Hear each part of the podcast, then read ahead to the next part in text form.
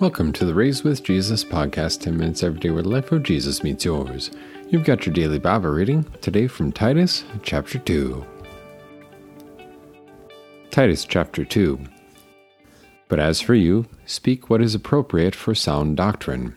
Encourage older men to be temperate, worthy of respect, self controlled, and sound in faith, love, and patient endurance.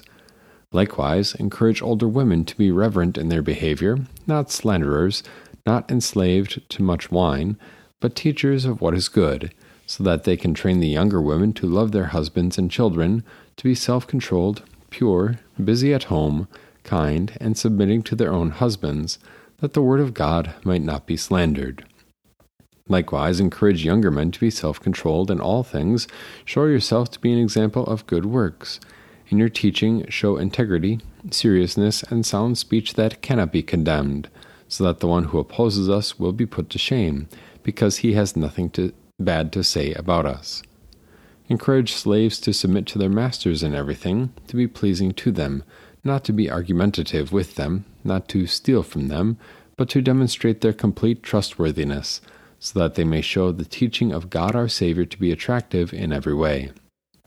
For the grace of God has appeared, bringing salvation to all people it trains us to reject ungodliness and worldly lusts, and to live self controlled, upright, and godly lives in this present age, while we wait for the blessed hope, that is, the glorious appearance of our great God and Savior Jesus Christ.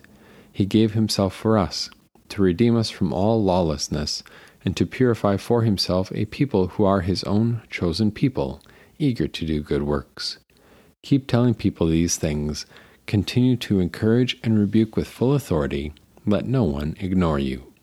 This is the word of our God.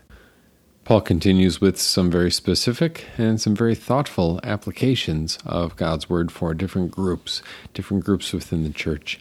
And I think I think part of the reason here is yes, he's dealing with a form of Gnosticism, and which is, you know, at its very core, at its very basic, it says that my emotions and my desire are worth more and are more true than anything external to me. And so basically, if somebody really subscribes to that or buys into that, then just follow your heart is kind of their theme.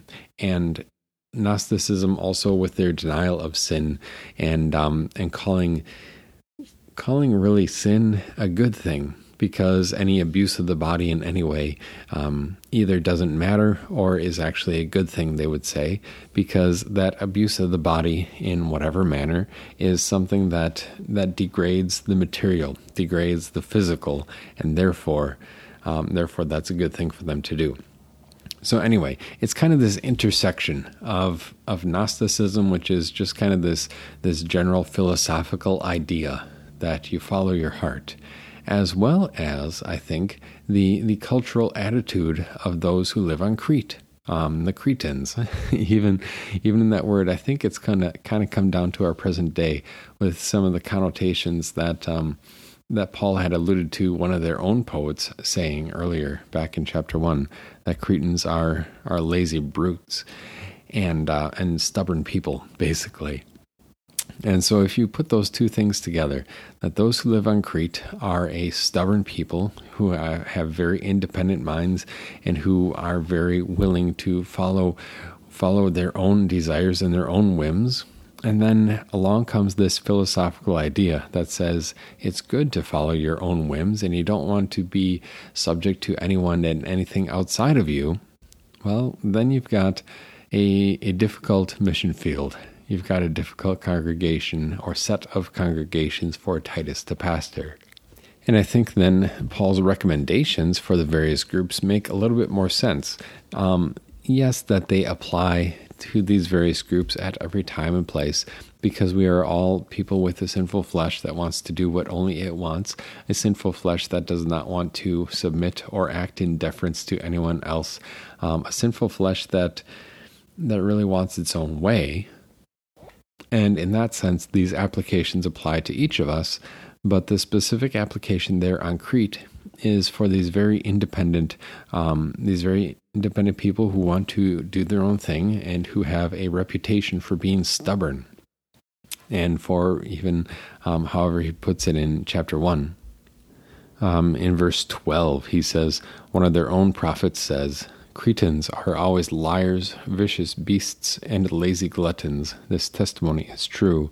For this reason, correct them sharply so that they may be, may be sound in the faith. And that's what Titus is dealing with here. He's dealing with people whose sins were paid for by Jesus at the cross because there Jesus paid for all the sins of all people of all time, right? But he's dealing with people who have this this cultural sense and this cultural ideal, I suppose, of really wanting to follow their own way and do what they want. And in that sense, the maybe the sinful nature has a little bit more free reign, or at least it's more visible. Um, dealing with those congregations, and that sinful flesh is being encouraged along by the philosophical ideas of the day. And so the, the different and specific applications make a little bit more sense. Um, such as verse 2, talking about older men, encourage them to be temperate and worthy of respect, self controlled and sound in faith, love, and patient endurance. And when he says this, how would you kind of classify that as, as one kind of unit? Well, they're thinking about somebody else. They are in control of themselves. This ideal of self control is a theme for all of these. And that's kind of the difference. I know Pastor Zarling has talked about this, and he's actually writing a paper or maybe even a book about it now on the difference between submission and obedience. Um, obedience is outward conformation. Um, outward attending and outward, yeah, outwardly obeying a particular command.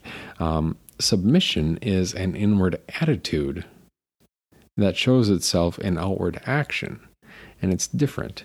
You can obey something without having your heart in it, um, but you can't submit some submit to something unless it begins in the heart.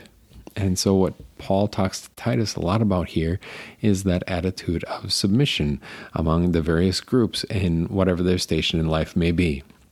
In the first group, he is talking especially to older men, the men who would be the leaders in God's church, the men who would be have the most responsibility um, to lay down their lives in service to others. And he says, well, to be temperate. That is to be not hot tempered and not given to drunkenness, not given to mood swings up and down, but fairly even keeled. That they should be worthy of respect.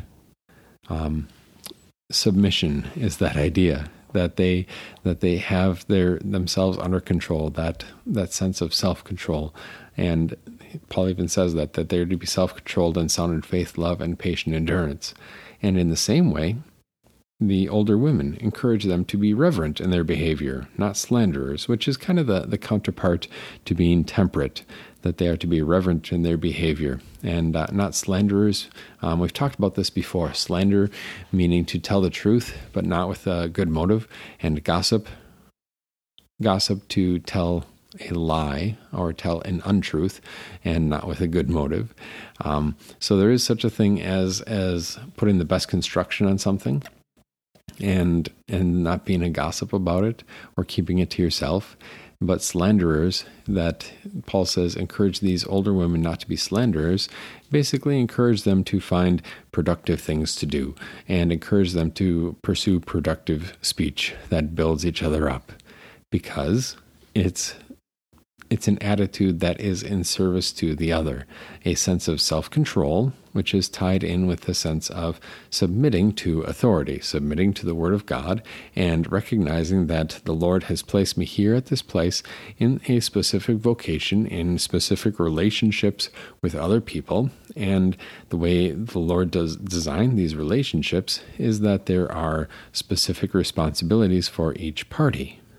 And so when he says, encourage these older women to be reverent in their behavior and not slanderers, not enslaved to much wine, those are the things to avoid, to be more self controlled about, that they aren't carried along by the passions of whatever it is that they want to say or do at the time, but rather, they have a, an opportunity to be teachers of what is good and that's, I think, you know, in any congregation, that's part of the, the blessing of having so many different generations so many different people with um, who are just starting out, as well as people who have been, you know, m- maybe married for a long time or raised children and now have grandchildren. But people from all walks of life and all ages of life worshiping together. Because one of the blessings of that is that the older people can share with the younger people that yes, okay, your girlfriend dumped you, but it'll it'll be okay. you know, life goes on, and um, and one day you'll you'll end up meeting somebody who will who will really fit your needs and be a good match for you. Um, teachers of what is good when he talks about these these older women that he wants them to take up the responsibility of self-control and and in a sense submission. That is to say how can I carry out my vocation with the specific opportunities that Jesus presents to me here? That if they are to be teachers of what is good, then that extends to the younger generations outside of themselves. And you notice that also here that that Paul talks to Titus in such a way as to say they are to avoid these things and then give them a task in relation to other people and give them a task that they are to pursue with other people. Um, and you notice here also when he, he moves from the older women to the, the training the young women women and teaching the young women what is good, so that they can so that they can love their husbands and their children, to be self controlled and pure, busy at home and kind. Um, all these things that that the world looks down on or the world ignores and bypasses. God holds up as as beautiful and godly and likewise the younger younger men to be self-controlled. So what do we learn from all of this? That what the world prizes is is independence and forcing your own way and choosing your own path. And what God prizes, dear Christian, you've been placed in this place in relationship to these people with these specific responsibilities of your vocation. So act in a way that is self controlled, godly, and carries out that vocation to the glory of God. Thanks so much for joining us here at the Raise with Jesus podcast. God bless your day.